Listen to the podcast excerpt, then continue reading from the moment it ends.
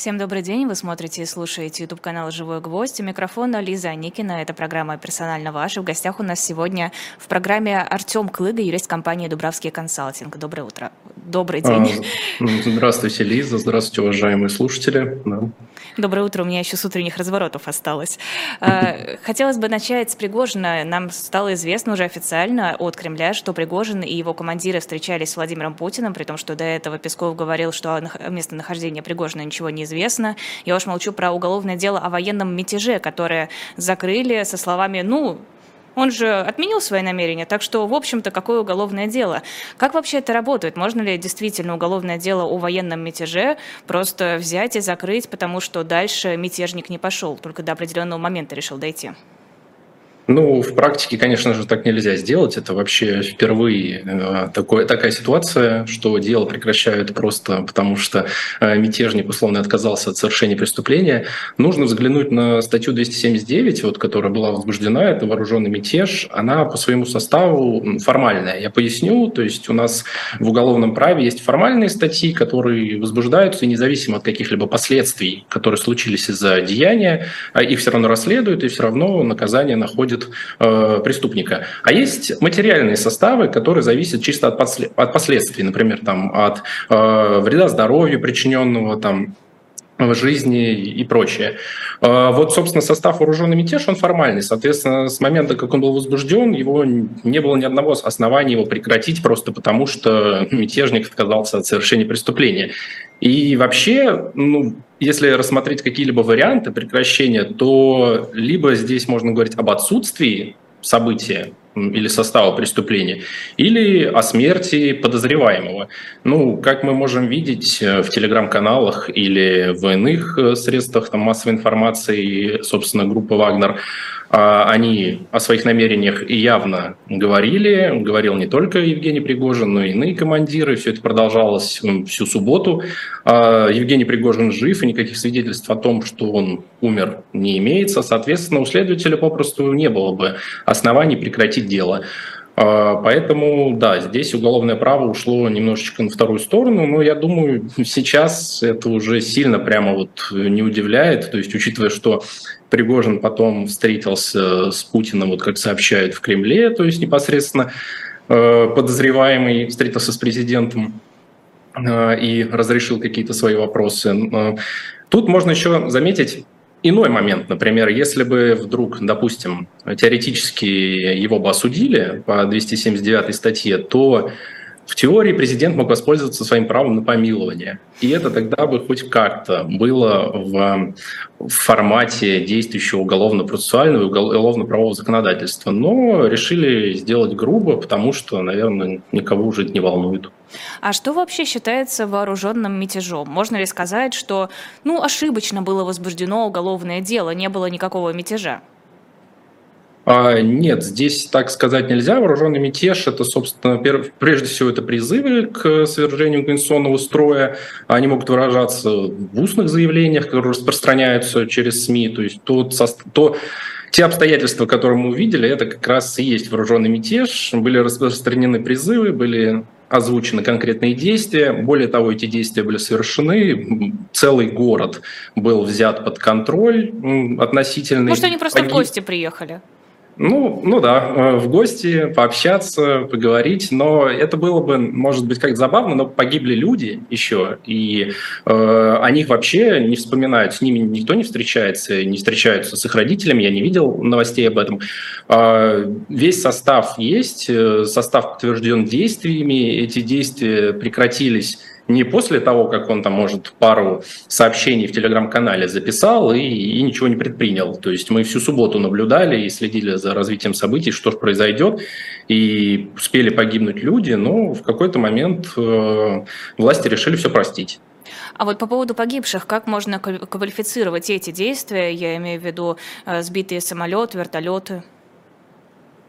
Ну, здесь прежде всего, если как-то отдельно квалифицировать, это можно и как убийство прямое квалифицировать, составов довольно много, но легче и правильнее, наверное, всего это квалифицировать дополнительными, учащими составами самого, самой двести семьдесят девятой статьи «Вооруженный мятеж», который, из-за которой, собственно, погибли люди. И сейчас, кстати, довольно интересно, ну, то есть, что будут предпринимать потерпевшие. То есть мы все понимаем, в каких правовых реалиях мы живем. Ну, формально у потерпевших есть право на обжалование условного постановления о прекращении уголовного дела. И вообще оснований для такой жалобы много. То есть если э, там, решимость как бы, у потерпевших будет, то они могут это предпринять и посмотреть, какие ответы, ну, например, какое будет решение суда, потому что это можно и судебным способом обжаловать, э, постановление о прекращении, э, что им, собственно, ответят. А может ли это дело сменить, так сказать, обвиняемого? Может ли, например, это перекинуться на Суровикина, которого мы не наблюдаем уже на протяжении долгого времени? По информации Алексея Венедиктова, он не поздравил с днем рождения жену, он не поздравил с днем рождения дочь, то есть на связь он не выходит. Ну, привлечь э, иного обвиняемого, то есть всегда можно, для этого достаточно отдельного постановления следователя, но вопрос в том, что для этого должно быть уголовное дело. А у нас пока есть публичная информация о том, что вот это дело, назовем его, ну, Пригожинское, условно, по двести семьдесят девятой, оно прекращено. Иных каких-то дел, даже в отношении э, генерала Суровикина, о них мы не знаем. Э, если там, например, допустим, есть возбужденное уголовное дело и подозреваемый там генерал Суровикин, то э, соответствующие постановления о привлечении обвиняемым там уже лежат, возможно. Но никакой информации об этом, повторюсь, нет. А в деле Пригожина, учитывая, что он завершено, сейчас ничего уже сделать нельзя.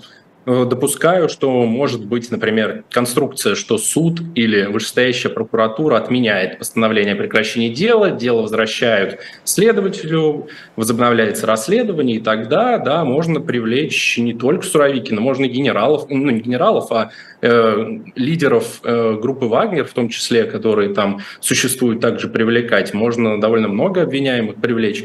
Я бы удивился, если бы в условно нормальных таких правовых реалиях там бы был один подозреваемый, впоследствии обвиняемый. Тут, когда речь заходит о мятеже, их чаще всего несколько. А возможно ли такое, что существует какое-то уголовное дело, просто оно нигде не публикуется, нет о нем никакой информации, это закрытая информация? Или всю информацию об уголовных делах возбуждаемых обязаны публиковать?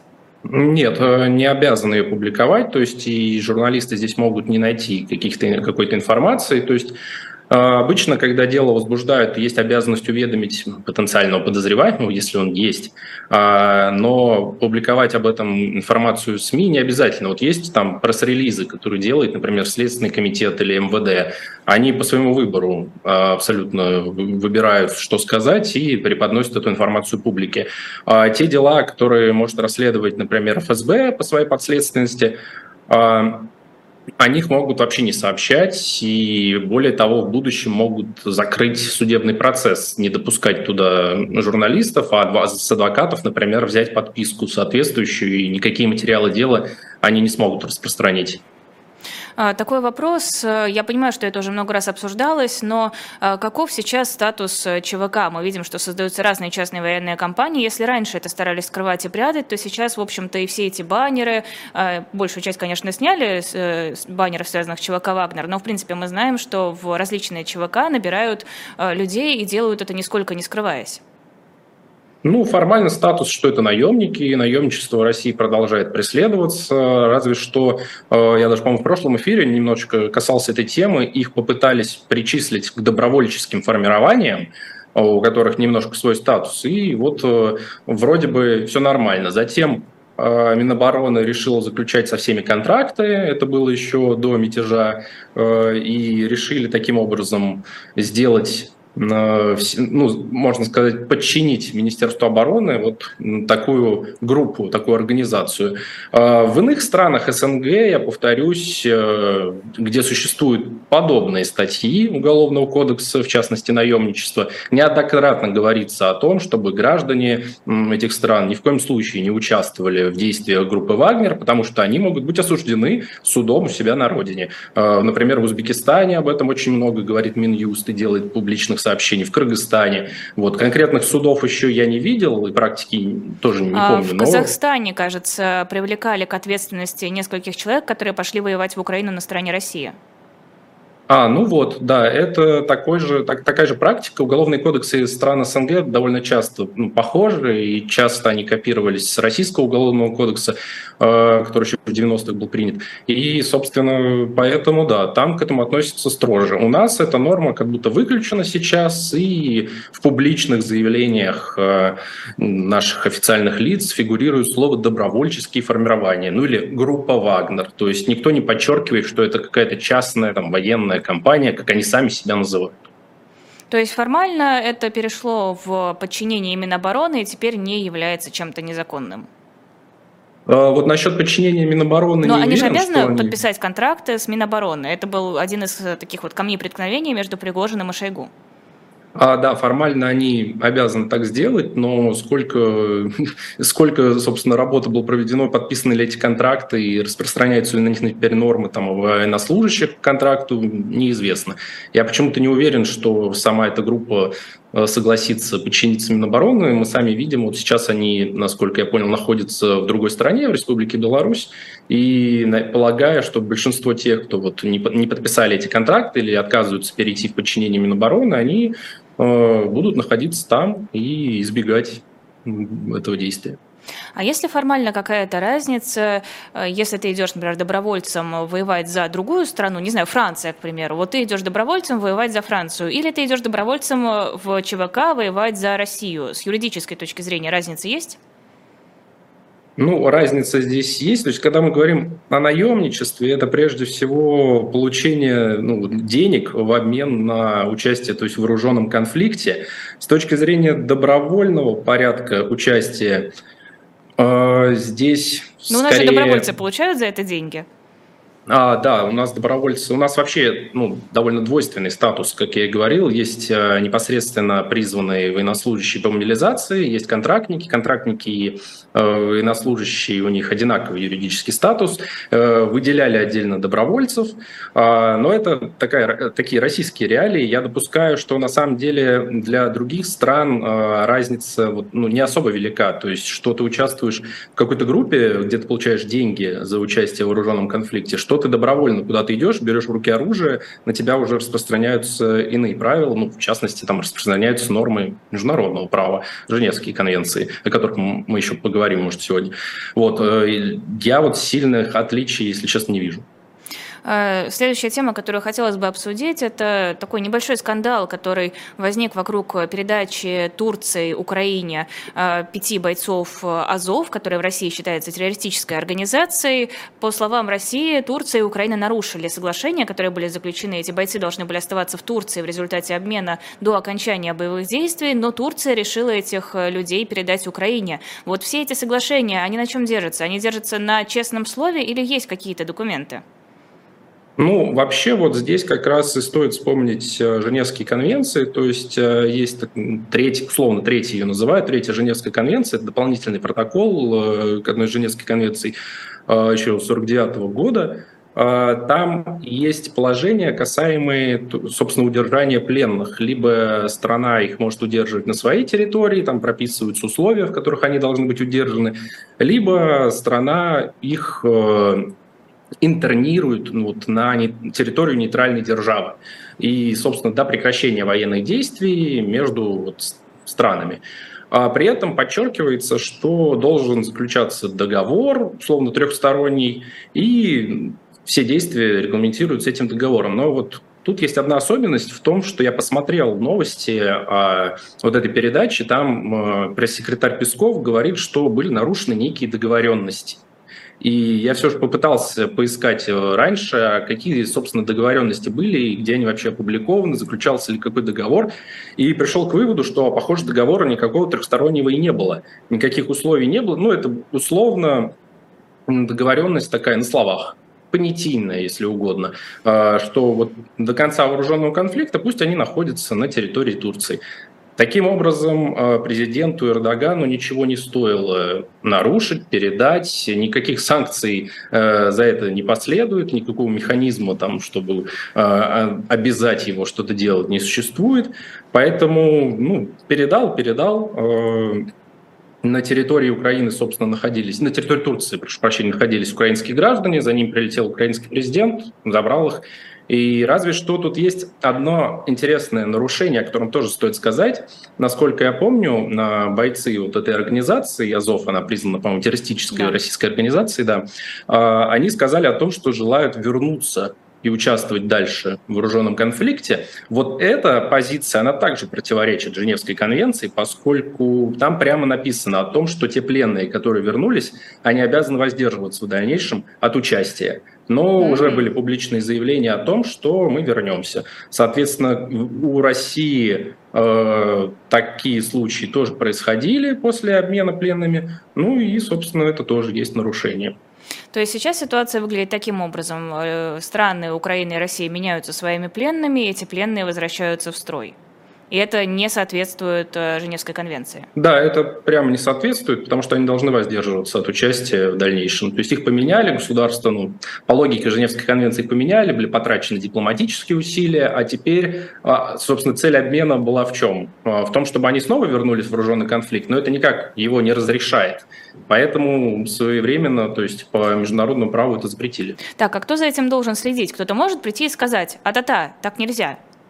Ну вот тут мы приходим к основной проблеме международного права в том, что хоть соглашения и есть между странами, они бывают многосторонними, довольно редко создается орган, который следит за исполнением этих соглашений и накладывает на какую-то страну свои обязательства. То есть у нас государства как бы имеют собственный суверенитет, когда они заключают соглашения, они берут на себя обязательства, но если нет какого-то органа, например, суда какого-то, то за нарушение их никто не может покарать. То есть это можно признать, это можно отразить в каких-то обзорах, в докладах, сообщить об этом, выступить где-то там на международном уровне, в ООН, например, но какие-то санкции вести, то есть здесь так не работает. Это не работает, как с гражданами в стране. Есть преступление, за это есть наказание. Наказание обеспечивается там через госорганы и через суд.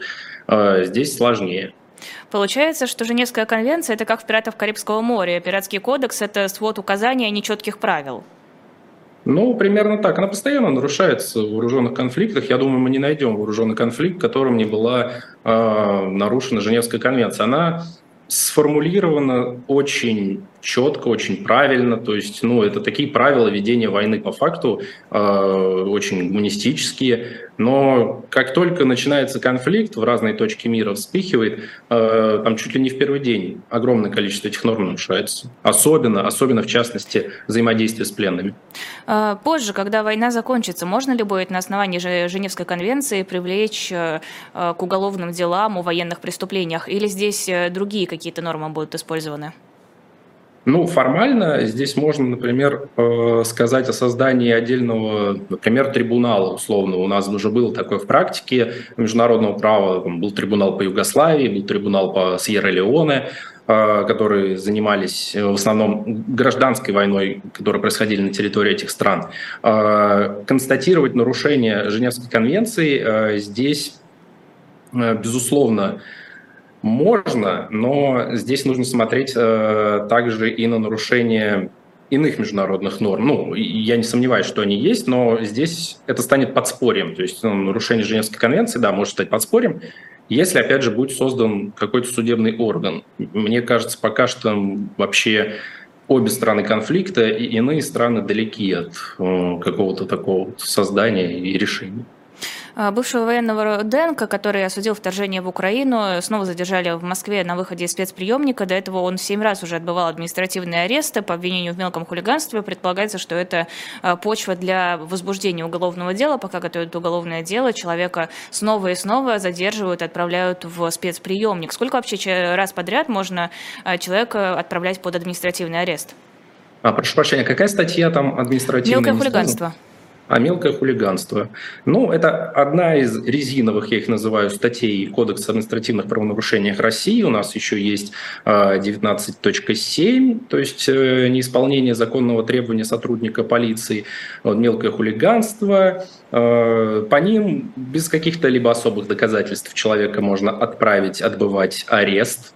И для доказательств достаточно положить, например, рапорты сотрудников полиции. Сколько раз я был в судах и объяснял это судье о том, что э, ну, сотрудники полиции — это непосредственно те, кто задерживали человека. Понятно, что они в своих рапортах э, укажут слегка обвинительные действия, направленные на этого человека. Но судье достаточно этих доказательств. Они выносят, человек, например, садится на пятнадцать суток и сколько угодно раз.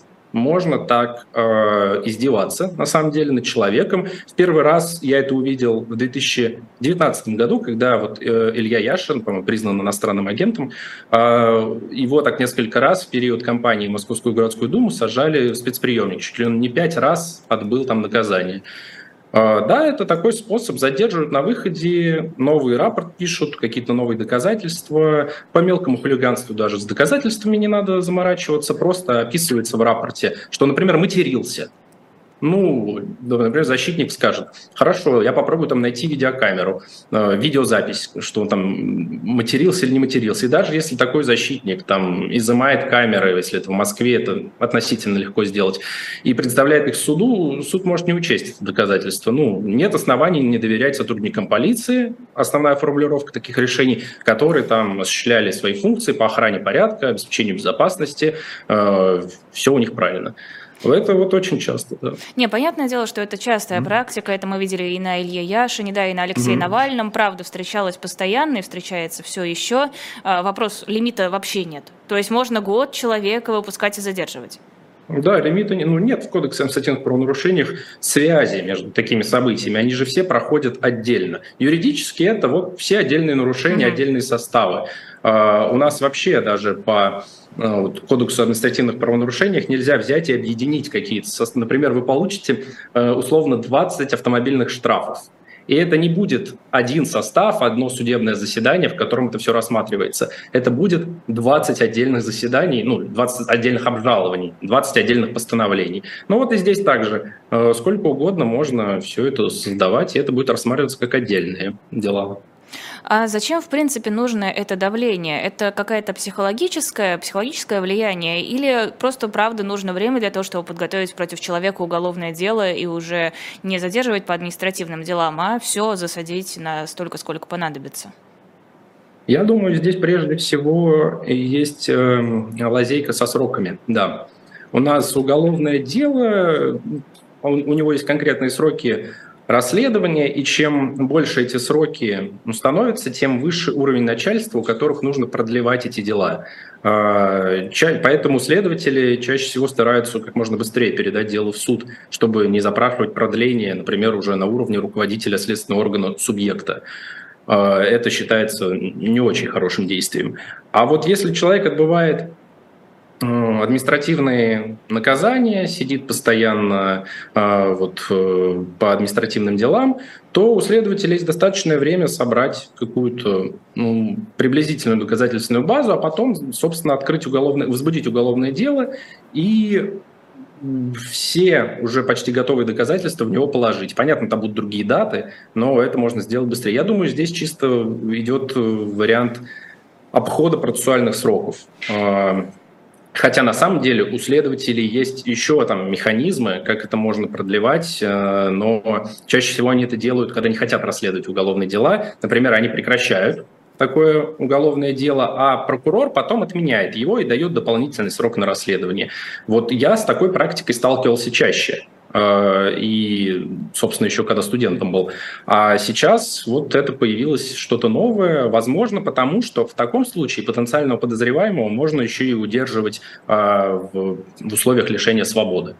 И осознавать, что он никуда не денется. И это никак не будет потом учитываться вот по, от, по отбыванию срока. Вот да, схема. Только это еще может ухудшить, состо... ну, ухудшить статус. То есть следователь, конечно, напишет, что э, привлекался вот несколько раз по мелкому хулиганству. То есть для судьи это уже такой образ человека, то есть у которого несколько административных правонарушений есть.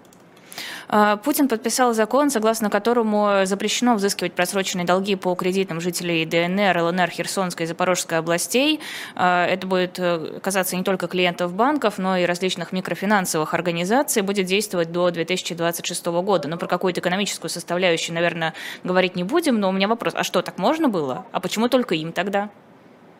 Ну, у нас где-то вот с периода еще коронавирусной инфекции появлялись инициативы у правительства, в том числе в заморозке ситуации, связанные, например, с банкротством.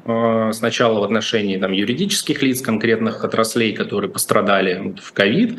Совсем недавно, в две тысячи двадцать втором году, был мораторий очередной введен уже в отношении... Статус, в отношении исполнения решений судов, например, там уже не только физические лица, но не только юридические лица, прошу прощения, но и физические лица. То есть банально нельзя было взыскать по исполнительным листам денежные средства там, в период с апреля, по-моему, две тысячи двадцать второго года по осень, вот сейчас конкретную дату забыл. Ну, а вот эта ситуация, при которой, собственно, граждан, проживавшим на территории этих субъектов до тридцатого, я так понимаю, тридцатого сентября, до даты, когда они официально, по мнению Российской Федерации, вошли в состав России, им сейчас простят долги, да, но это такое частное право периода мобилизации, как говорит один мой педагог, еще, который учился в Высшей школе экономики, Роман Сергеевич Бевзенко. Вот, собственно, здесь, да, так можно сделать, но, мне кажется, государство не совсем думает о том, о каких-то экономических последствиях данной ситуации.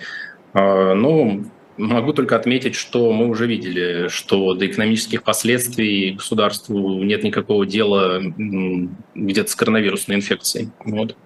Ну просто, если уж говорить о вот таких вот щедрых подачках, есть еще Белгородская область, которая, в общем-то, тоже сейчас страдает, и, наверное, ее жители тоже хотели бы, чтобы им простили какие-то кредиты, чтобы им с них запретили взыскивать долги. Можно, не знаю, там прошение на имя президента подать, или все исключительно его царской волей? Ну да, конечно, такие инициативы можно заявить, но, если честно, оценивать их с правовой точки зрения тяжело. Политически, да, это может быть хорошее решение, может быть, там, если много жителей заявят о том, что им необходимо прошение долгов, ну не прошение долгов, а заморозка вообще, исполнение решений по исполнительным документам, по иным делам, по кредитам в том числе. Но я сильно сомневаюсь, что это будет зависеть прежде всего от жителей, то есть тут конкретно воля, да, президента. И, кстати, важно отметить, что вот по этому закону там же не... Все-все-все долги, которые, возможно, они э, заморозили до две тысячи двадцать шестого года, там все касается только кредитов, насколько я помню, и кредитов микрофинансовых организаций. Да, то есть просроченные это чисто... долги по кредитам. Да, это чисто просрочки по кредитам, то есть сюда не будут входить, например, задолженности перед физическими лицами или задолженности по жилищно-коммунальным услугам. Эти задолженности будут и дальше взыскиваться, но ситуация в целом и во всей России вообще с кредитами и по кредитам у микрофинансовых организаций довольно сложная, поэтому...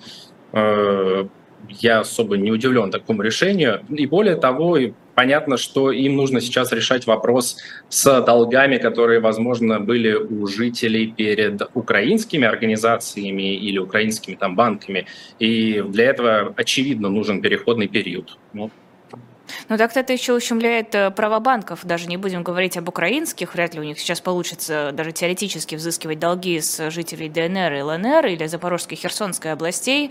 Но вот те банки, которые действовали на территории ДНР и ЛНР, я не знаю, кто именно там работал все это время, вряд ли они обрадуются тому, что разрешили не отдавать им деньги какое-то время. Так, у нас все хорошо со связью? Либо Артем очень сильно задумался, либо у нас все-таки в итоге подвис интернет. Кажется, все-таки дело в интернете. Давайте я пока рекламу вам озвучу, раз уж у нас такая непредвиденная техническая пауза. На shop.diletant.media есть книга «СМЕРШ тысяча девятьсот сорок третий — тысяча девятьсот сорок шестой. Главные документы и оперативные материалы». Считается, что название «СМЕРШ» было придумано лично Сталином и расшифровывается как «СМЕРШ-шпионом». Это история военной контрразведки, долгое время была предметом конспирологии, про ее работников писали романы. романы, снимали кино. И вот теперь можно прочитать книгу, в которой собраны различные материалы, документы. В общем, будет интересно тем, кто интересуется этой темой. шоп точка дилетант точка медиа. Помимо этой книги можно поискать и другие на нашем сайте. Там есть комиксы, там есть наши журналы, в том числе июльский выпуск. Там есть комикс «Спасти», пятый том «Спасти принцев из Тауэра». Тоже прекрасный, великолепный. Не устаю восхищаться его рисовкой. Ну и, конечно, там есть плакаты.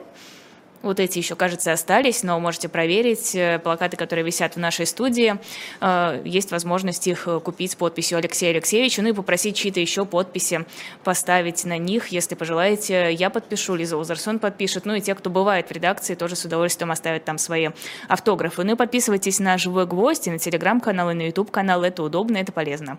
Да, да, Артем Клыга к нам возвращается. Чуть-чуть оборвалось соединение. Да, ничего страшного, я пока рекламу зачитала.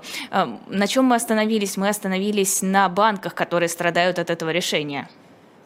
А, да, безусловно, у них сейчас будет ну, очень длинная заморозка, то есть периода до двадцать шестого года, они не смогут а, вообще никак взыскать эти средства.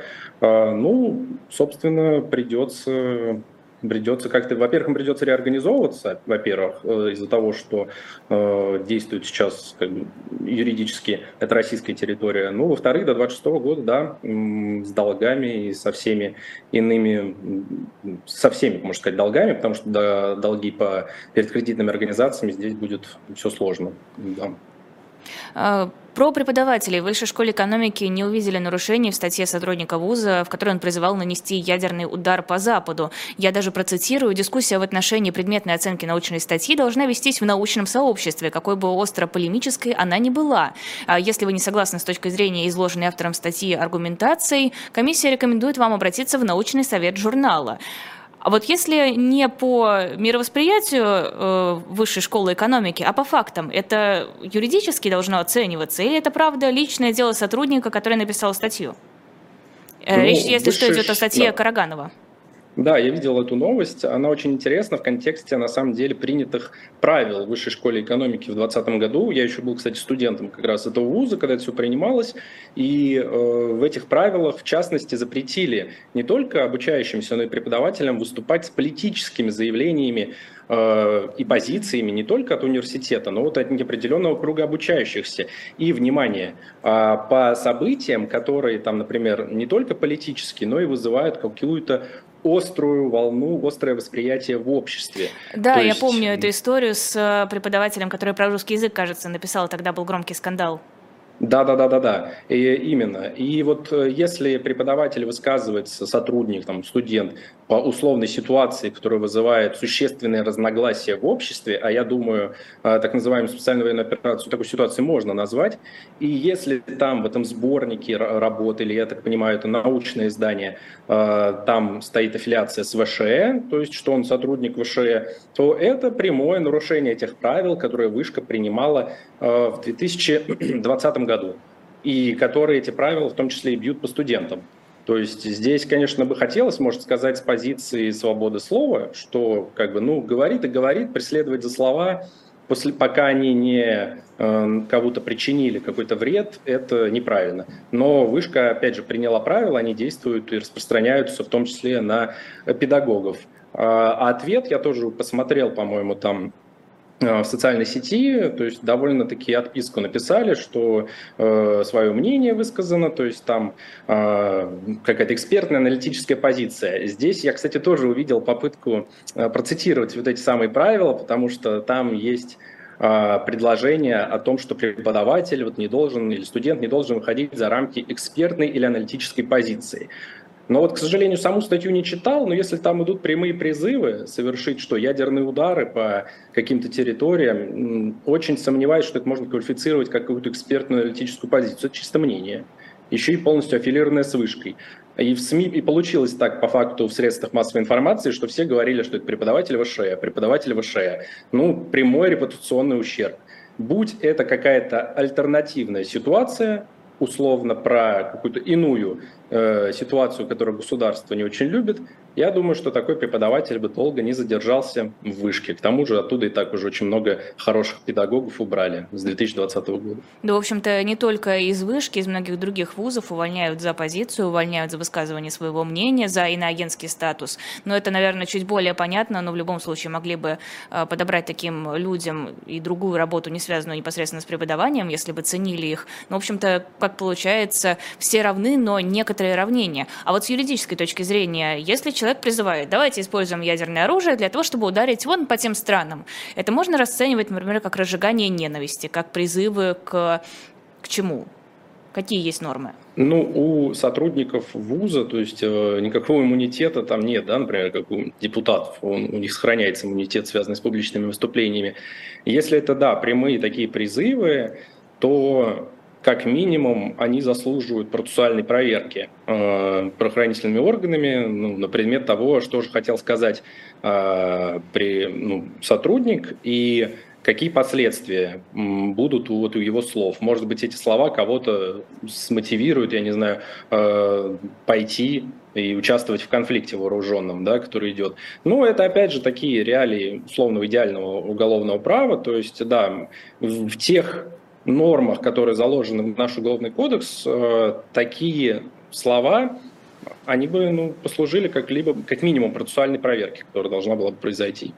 Ну, в общем-то, мы видим, что Евгений Беркович и Светлана Петричук назначили новую экспертизу с целью проверить, а не могли ли их слова, их пьеса вынуди... не вынудить, побудить кого-то к террористической деятельности. Это примерно такое же, да? Да, это хороший пример, как раз-таки для этого и назначают экспертизу, там привлекают э, специалистов, могу ошибиться, но, по-моему, лингвистов там... Э, э, психолингвистическая экспертиза. Психолингвистическую экспертизу, да, делают, и потом такие эксперты пишут, к чему уже могли побудить, ну, в частности, э, с делом Берковича и Петричук, их пьеса. Ну, а здесь, в частности, целая статья опубликованная, вот она же опубликована там даже для неопределенного круга лиц, то есть любой может с ней ознакомиться, и в СМИ подхватили это все, цитировали. Ну, да, такая же экспертиза бы проводилась. Но опять же, человек, то есть, писал то, что в целом нужно. А в принципе, можно ли сейчас сказать, что в России существует какая-то экспертиза, которой можно доверять? Пока мы видим, во всяком случае, по громким делам, что любая экспертиза – это подтверждение слов стороны обвинения. Если обвинение говорит, что вот они вам террористки, экспертиза подтверждает «да, террористки», однозначно. Проблемы экспертиз по уголовным делам, я считаю, связаны с тем, что они чаще всего проводятся в подразделениях тех учреждений, которые, собственно, и расследуют эти дела. То есть часто всего какие-то экспертные центры при эм вэ дэ, экспертные центры при Следственном комитете, там есть эксперты, которые, ну, могут написать такое заключение, что потом адвокаты замучаются как бы приносить какие-то иные, приносить иные доводы в защиту своего обвиняемого. Экспертиза по уголовным делам, ну, она довольно слабая, и она всегда на стороне следствия, и суды потом... Суды у нас вообще с обвинительным уклоном в этом плане э, по уголовным делам. Это тянется вообще еще очень давно. Уклон – это и... очень политкорректно. Ну, ну да, но это, кстати, наверное, научный больше термин, потому что еще с девяностых у нас многие профессора, педагоги, хорошие ученые замечают, что, ну, у нас с Советского Союза обвинительный уклон в суде. Адвокат всегда такой, э, в неравной ситуации, он должен, если он, адвокат хочет экспертизу, вот ему надо искать нормального эксперта, ему нужно нести расходы по этой экспертизе, а у следователя есть своя армия, условно, экспертов в своих учреждениях. И в этом плане им гораздо легче. Вот. А если говорить, сохранилась ли экспертиза, ну, в арбитражных делах, то есть в экономических делах между предпринимателями, между юрлицами, в каких-то гражданских, да, там еще сохраняется экспертиза, там еще даже можно оспорить ее. Но вот по уголовным делам тут какая-то монополия. Вот еще по поводу терактов. Следствие переквалифицировало дело против Зинина, Руслана Зинина, которого обвиняют в, теперь в террористическом акте изготовления оружия. Я напомню, что раньше он в военкомате устроил стрельбу и поджог. Сначала его обвиняли в посягательстве на жизнь сотрудника правоохранительных органов. Теперь это уже другие статьи. Насколько, во-первых, оправдано подобное ужесточение, вот исходя из фактуры дела, а во-вторых, можно это воспринимать как запугивание, как предупреждение тем, кто может может что-то подобное устроить? А, насколько я помню, это дело связано со стрельбой, да, в военкомате. Да, то да, есть да. Там, а, да, а, здесь ситуация... Вот я, я считаю, что здесь вот следователь просто нашел лазейку для квалификации, поясню, в чем она заключается. Если там речь, я вот не проверял, идет о военном комиссаре, то есть, который работает ну, на дол, прям в должности военного комиссара, но даже если это и не он, то суть в том, что все сотрудники военкомата у нас с недавних пор, где-то с две тысячи восьмого, по-моему, года или две тысячи девятого, то есть когда была реформа, они стали гражданскими лицами. Uh-huh. То есть по логике, по логике статьи триста семнадцать, которая вот была сначала возбуждена, посягательство на жизнь сотрудника правоохранительных органов, она относится прежде всего ну, к полицейским, понятно, и к военнослужащим. А статус военнослужащего раскрывается там в отдельных законах. Так вот, военный комиссариат, военный комиссар, прошу прощения, военнослужащим-то и не является, это гражданское лицо. Да, я уточнила, да, и... военком. Да, военком. Вот он, это гражданское лицо, раньше они были военнослужащими, действительно, потом прошла реформа, сейчас все сотрудники военкомата — это гражданские лица, гражданская государственная служба. Я думаю, что следователь понял, то есть какая может быть стратегия у защиты в таком случае, ну, то есть тут неправильная, вообще неправильная квалификация, и более того, решил возбудить вообще статью, которая... Там, по террористическому акту, насколько я понимаю, еще дополнительно по совокупности с изготовлением оружия. Вот. Но это тенденция о том, что все сейчас дела по поджогам вот в военкоматах, которые были, их квалифицируют как теракт, потому что, ну, во-первых, состав этой нормы позволяет это так отквалифицировать. Я имею в виду статью э, по теракту, двести пятую. Э, там совершен поджог, условно, или взрыв, и причиняется сильный имущественный вред. Э, для следователя в теории это достаточно для того, чтобы возбудить э, дело по теракту, и дополнительно можно его как-то квалифицировать какими-то еще составами. Вот. Сторона, за, стороне защиты здесь будет ну, относительно сложно доказывать... Э, Иной состав, например, хулиганство. В принципе, что является терактом? Можно какие-то четкие критерии привести? Ну вот, я как раз-таки перед эфиром посмотрел, как эта статья у нас записана. Ну, могу сказать, что критериев как раз-таки четких и нельзя привести, потому что ну, она очень расширительно написана. Там это и поджог, это и взрыв, это и имущество, и вред имуществу, это и гибель людей, и вред здоровью. То есть под это при желании... А, это еще и устрашение общества, конечно же. В чем, собственно, главная разница? Это устрашить общество вот своим деянием. Собственно, ну, здесь вот этот элемент устрашения, как бы это будет, возможно, спорный момент в суде. А опять же, защита будет, должна доказывать, что не было тут никакого даже элемента для устрашения, не было, соответственно, не было тут никакого теракта, но э, это будет сделать проблемно. Вот насколько я помню, э, все такие дела сейчас пытаются перевести в разряд терактов вообще. То есть они как-то особенно на них стали реагировать. Я имею в виду дела с поджогами военкоматов. Автозаклаев пишет, что за время войны в России совершили поджоги девяносто военкоматов, ну, во всяком случае, так посчитало издание. Наибольшее число инцидентов зафиксировали в Московской и Ленинградской областях, в Москве и Петербурге, потом Краснодарский край, Свердловская область. Если мы говорим о том, что все это хотят классифицировать как теракты, есть ли какой-то вообще ресурс, который способен, э, так сказать, выделить, выделить силовые органы на то, чтобы разбираться с этой ситуацией? Часто говорят, что, ну, всех же не посадят. Вот если такие большие сроки, кто этим занимается, какие именно структуры, и хватит ли их на то, чтобы столько дел провести в какое-то ближайшее время?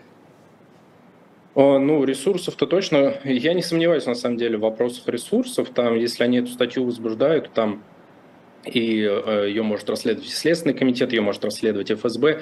Чаще всего это делает, если мы говорим о военкоматах, Следственный комитет.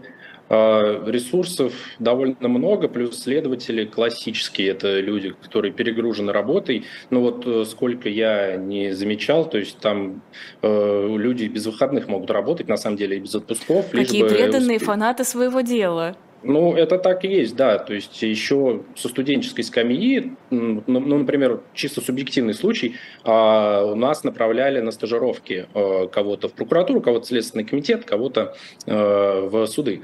Я ознакомился с работой следственных комитетов очень близко и понял, что ну, люди там реально перегружены. И это несмотря на то, что в штате условного следствия или эм вэ дэ, или эф эс бэ работает огромное количество следователей.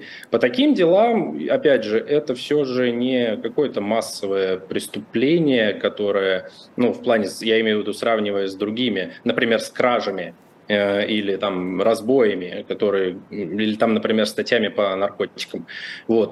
Поэтому ресурсов-то тут точно хватит. И более того, по таким статьям, когда их квалифицируют, по таким серьезным, то есть двести пятый теракт, такие дела еще, скорее всего, в срок будут расследованы и переданы в суд. Поэтому какую, какую тут можно даже рекомендацию, не, не рекомендацию. Я еще с первых дней, когда увидел новости об этом, вел дискуссии, ну, то есть как-то рекомендовал, ну, воздерживаться, ну, то есть нет никакого смысла совершать такое э, преступление. Во-первых, это преступление, а, во-вторых, э, собственно, следственные органы очень легко в таком случае устанавливают человека, там и видеокамеры используют просто. Ну, люди просто портят себе жизнь. И, и они еще не воспринимаются, как, не знаю, как они, может, себя видят. Какими-то а... борцами, не знаю. Вы сказали про свою практику. Вот можете по своему опыту сказать, люди, которые занимаются репресси- репрессиями, которые реализуют их на практике, вот не спускают сверху, а буквально каждый день воплощают в жизнь. Чем они руководствуются? Чаще всего следователи, ну, с которыми я работал, они, например, любили сказать, что мы не занимаемся какими-то такими грязными составами, условно, которые, там, может, портят жизнь каким-то людям, ну, политическими составами, условно. Вот у нас тут кражи, у нас тут э, убийства, там, изнасилования, наркотики, это реальные преступники, которых надо сажать в тюрьму. Во-вторых, у этих людей очень быстро э, меняется восприятие мира. Э, и происходит такой вот, как есть профессиональный термин, по-моему, у психологов, который связан, вот, когда человек долго работает на работе. Правдеформация? И, да, правдеформация. Эти люди видят ну, вот, преступников сразу и считают, что все средства в борьбе с ними хороши. Это очень часто. В-третьих, наверное, потому что у нас вообще исправительная система, она никак не работает на исправление. Она работает прежде на устрашение, на э, как-то просто уничтожение личности э, в тюрьме. И если человек такой выходит, ему очень сложно потом, ну, понятно, социализироваться. Вот большинство таких следователей, ну, они, собственно, придерживаются таких взглядов. И переубедить их уже в чем-то бывает очень сложно. Конечно же, следователи еще по специализациям чаще всего разделены. То есть у кого-то могут быть экономические составы, и здесь, например, попроще. То есть э, те люди, которые занимаются мошенничеством, ну, это называется сложные преступления, то есть там чаще всего такие умные преступники, э, которые придумывают какие-то схемы, обогащаются за счет этих схем. Вот. Там э, люди не теряют связь с реальностью, там еще можно как-то с ними вза- взаимодействовать. Вот, но таких вот именно составов, связанных с вредом здоровью и с убийствами, например, да, там прямо тяжело. А насчет каких-то именно политических дел, ну, здесь я подозреваю, я прямо вот не работал с такими людьми, но подозреваю, что есть конкретная специализация. Как, например, знаете, что Басманный суд всегда у нас рассматривает меры пресечения по таким резонансным, скажем, делам. А почему? Потому что Басманный суд находится в подсудности Следственного комитета, ну, самого главного Следственного комитета России, который находится на Техническом переулке. Собственно, у эф эс бэ также есть свой суд Лефортовский, который в их подсудности находится. Там есть специальные даже судьи, их фамилии не меняются. Вот, они постоянно выносят одни и те же меры пресечения. Со следователями вот так познакомиться тяжелее, потому что, ну, документы уголовного дела не всегда в открытом доступе можно найти, чаще всего их э, прячут. Но я подозреваю, что есть отдельные, собственно, следственные отделы, которые вот, занимаются только такими делами. Вот. И я так понимаю, их восприятие это в том, что ну, они защищают свою страну, они патриоты и, и э, борются с условными такими врагами народа. США не так давно говорили, что сделают все для возвращения Эвана Гершковича, который у нас в России как раз находится под следствием. Все связывают это с его профессиональной деятельностью, он журналист. Как это работает, если США хотят его обменять? То есть они буквально могут забрать человека, который проходит по обвинению какому-то, и с него снимаются все обвинения или что? Или для этого нужно сначала закрыть дело и уже потом отдавать его США, если договорятся? А, ну, здесь, да, здесь огромную роль решает дипломатическое вообще взаимодействие между э, странами. Чаще всего происходит обмен кого-то на кого. В таком случае, да, формально дело там должны прекратить и как бы снять с него обвинение. Если человек уже сидит в суде, то снять с него соответствующую судимость. И здесь проблема вот таких дел на самом деле в том, что очень много кулуарно решается, и ну, велик, велика роль дипломатии. США здесь как страна, например, которая довольно-таки серьезно следит за своими гражданами, попавшими вот в такие вот ситуации в иных странах, да, она, насколько мне известно, применяет сильно свой дипломатический механизм. Россия, соответственно, тоже по линиям дипломатии пытается своих каких-то граждан забрать. Ну, мы неоднократно видели вот эти обмены, то есть недавно, по-моему, да, Виктор Бута поменяли да. же как раз-таки на э, гражданку США, которая в России была под следствием за легкие, на, легкие наркотики, которые у нее нашли, по-моему, баскетболистка, если я не ошибаюсь. Да-да-да, баскетболистка. Вот. Да, ну вот, собственно, такие процедуры, разве что это баскетболистка и наркотики, это все же отдельный состав, да, мы понимаем, это, скорее всего, такой условный заложник по, опять же, очень резиновой уголовной норме по наркотикам, который, по которым в России огромное количество людей сидят в тюрьме. А вот состав с Эваном Гершковичем, то есть там... Ну а он не резиновый разве?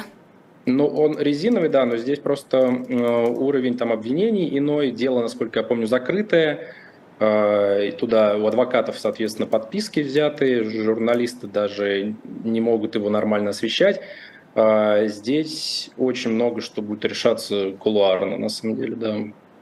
Опять же, говорить здесь о правовых нормах очень тяжело. У меня есть коллеги, вот, которые говорят, что вот, политическая воля превалирует над правом, и, к сожалению, я могу с ним только согласиться. Но вот. Мне кажется, что все дела о шпионаже и госизмене – это в ту сторону. Да, совершенно верно, и они такими остаются довольно давно, то есть еще, наверное, с периода холодной войны, если угодно. Это все составы чисто политические, по которым потом стороны договариваются, ищут для себя выгоды. А мы, юристы, ну... Там, выполняем какие-либо функции там, в судах, если это адвокаты, защищают и ждут какого-то разрешения. Но в этих делах э, я допускаю, что мало что зависит именно от э, юристов-адвокатов. Да. Страшная история. Простите, что не скинула вам ее заранее. Суд Кемерово mm-hmm. назначил условные сроки пяти полицейским, которые проигнорировали семь звонков с просьбой о помощи. Жестоко убита в двадцатом году была девушка двадцатитрёхлетняя. Ее соседи пытались выломать дверь, пока ее на протяжении нескольких часов убивали. Звонили в полицию. Полиция... Полиции было все равно. Полиция даже не отправила наряд на место преступления. Звучали фразы типа, ну, пусть убивают, я не знаю, у нас тут все заняты. Условные сроки. По решению суда МВД должны выплатить семье убитой девушки компенсацию в два миллиона рублей. Два офицера были уволены, три оператора временно отстранены. Временно. Они через два года все смогут вернуться в полицию и продолжить свою работу. Что касается обвиняемого, убийцы самого, его приговорили к семнадцати годам колонии, но он записался в наемники и ушел благополучно воевать в Украину. Я могу понять, почему власть в политических делах совершенно игнорирует какие-то нормы права, но почему такие обычные человеческие истории, такие страшные истории тоже не несут каких-то серьезных последствий для тех, кто действительно виноват в смерти девушки? Ну, опять же, это исходит из той деформации, о которой мы сказали. В России нужна реформа МВД, поскольку очень сильно, то есть я даже не знаю, может быть, коллеги со мной поспорят, что там судебная реформа больше нужна, нужна или еще какая-то, но с полицией есть огромные проблемы, особенно в регионах, когда они буквально игнорируют огромное количество звонков касаемо вот такого домашнего насилия, а там было ну, именно это домашнее насилие, которое привело к убийству. Опять же, почему им сейчас выплатили компенсацию? Ну, потому что я, насколько помню, должны там выплатить. Видео, должны выплатить, да. Видео было или аудио, я еще смотрел, то есть там это все вышло в сеть, из-за этого началась, начался шум в СМИ, Мне страшно представить, сколько таких звонков остается просто неуслышанными, не уходит никуда в СМИ, потому что ну, у полиции позиция какая? Ну, пусть сами разбираются, да там ничего не будет, зачем еще ехать, составлять какие-то документы. Ну, это, то есть, абсолютно какое-то нежелание выполнять свои полномочия. Сейчас эта ситуация, вот, ну да, получился шум и отстранили временно. То есть, обратите да, внимание, людей не лишили права на профессию за то, что на, на их службе, при, при их дежурстве погиб человек. Не лишили, они вот вернутся и будут дальше работать. Я вот тут хочу небольшую, наверное, аналогию привести. Совсем недавно вот политик Михаил Лобанов был признан иноагентом, и недавно его уволили из МГУ, вчера. И его лишили права на профессию таким образом. И ну, по факту человек работал математиком всю жизнь, я думаю, он себя найдет, но в России его лишили права на профессию. Ну, в момент признания а случае... иноагентом, да. Да, да, да, потому что законодательство иноагентов так требует. А вот в этой ситуации полицейские были на службе, у них, на них были возложены обязанности, не проигнорировали, человек погиб. Ну и бонусом каким-то таким по новым правилам теперь, что у нас можно освободиться по определенным категориям э, статей, это теперь у нас легальная норма, раньше это было что-то на уровне понятий. Недавно Госдума это легализовала. Теперь человек ушел вот, участвовать в конфликте и получил освобождение. Ну, в общем-то, и, да, он да. сможет оттуда вернуться, и на нем уже не будет судимости, ему не придется отсиживать эти семнадцать лет. Да, абсолютно. Он сможет жить также своей жизнью, и ну, останется у него, собственно, ну, только вот по СМИ информация о том, что он совершил. А иные люди, которые там будут с ним находиться, они про это скоро забудут. А, ну, на самом деле, даже вот если о компенсации говорить, да, два миллиона за жизнь, знаете, иногда в гражданских делах, с, например, в спорах с авиакомпаниями, э, могут заплатить э, больше. И даже если, например, человек не погиб, а просто получил какой-то вред здоровью, который там оценивает экспертиза, и человеку могут миллион заплатить за вред такой, ну, здоровью. Эта практика у нас есть. Или недавно, например, вот в контексте мы вначале с вами обсуждали наемников группы «Вагнер», да, и погибших в связи с этим пилотов. Насколько я помню, были публичные заявления о том, что пять миллионов рублей заплатят таким вот, ну, погибшим. Не знаю, реализуются ли эти обещания или нет, но вот тут тоже очень показательно. У нас моральный вот этот вред, который в том числе выплачивается за погибших, он вообще никак не урегулирован. Тут недавно были попытки принятия новых разъяснений Верховным судом, но сильно это на ситуацию не влияет. То есть это такое вот чисто отчасти усмотрение, усмотрение суда. Вот, ну, два миллиона оценили жизнь. Это, конечно, ну, катастрофическая ситуация, я считаю. И очередной раз она говорит о том, что эм вэ дэ в России нужно будет реформировать в первую очередь.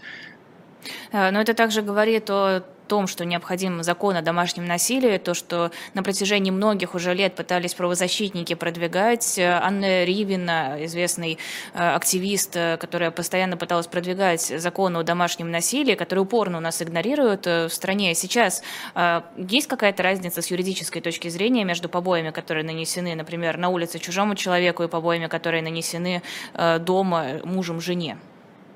Да и я на самом деле вот с точки зрения закона о домашнем насилии, если хотите мое мнение, мне так. кажется, даже если бы его ввели, и ситуация бы не изменилась. У нас же все зависит от того, кто правоприменитель, кто реагирует, кто находит людей и расследует дело и доставляет его в суд. А если у нас эм вэ дэ вот так реагирует, ну окей, оно будет игнорировать сначала побои, сейчас у нас есть побои, появится у нас отдельный состав, они их также будут игнорировать. Также будет вот эта вот позиция: разбирайтесь сами, мы вашу семейную жизнь лезть не хотим, да что у вас опять случилось, да ничего не будет, хватит там звонить. Ну вот такие вот попытки не принимать сообщения о преступлении, если на юридическом языке. В этом плане, кстати, вот скажу интересную аналогию, я недавно в Узбекистане провел очень много времени, и там этот закон принимается прямо сейчас. Его уже приняли в марте. То есть там идет, наоборот, такая иная волна на защиту женщин, на защиту вот именно в семье. Формальная волна или э, практикуемая волна? Одно дело принять закон, а другое дело его использовать. Ну, поскольку там это идет по линии президента, вот, который переизбрался недавно, Шавкат Мирзиёев, там, э, да, там могут быть в этом плане какие-то иные проблемы. Но Простите, просто понрав... наш президент тоже много чего говорит. Да, говорит, но это, понимаете, говорится не на уровне какой-то оппозиции, а это говорится на официальном э, уровне, и в этом плане я вот обратил, ну, ну, я обратил внимание, что как-то по-другому это звучит, когда повсюду в СМИ в официальных об этом пишут, поднимают эту проблему, они говорят в парламенте, ну, у нас просто даже до такого еще не дошли, чтобы обсуждать это на уровне парламента, например, или обсуждать это на фоне, ну, как-то в публичном СМИ, не только в тех, которые в этом заинтересованы. Вот, например, Владимир Соловьев, чтобы об этом завтра начал говорить. Ну, было бы, конечно, интересно. Так и представляю вот. Владимира Соловьева с проблемами домашнего насилия. Ну вот, да. А так, да, я считаю, что пока не будет реформы именно правоприменительной, ну, касаемо по МВД, то какие бы мы нормы ни прописали в Уголовный кодекс, работать они будут очень тяжело. Спасибо огромное. Это был Артем Клыга, юрист компании «Дубравский консалтинг». Эфир провела я, Лиза Аникина. Подписывайтесь, ставьте лайки. Если есть возможность, переводите нам донаты. Можно через российские банки, можно через зарубежные, можно оформить подписку на Бусти. Если, конечно, вам это не трудно, просто помните, что мы существуем только благодаря вашим пожертвованиям и книгам, и журналам, которые вы покупаете. Всем спасибо и до новых встреч. Спасибо большое, спасибо, Елизавета. Счастливо.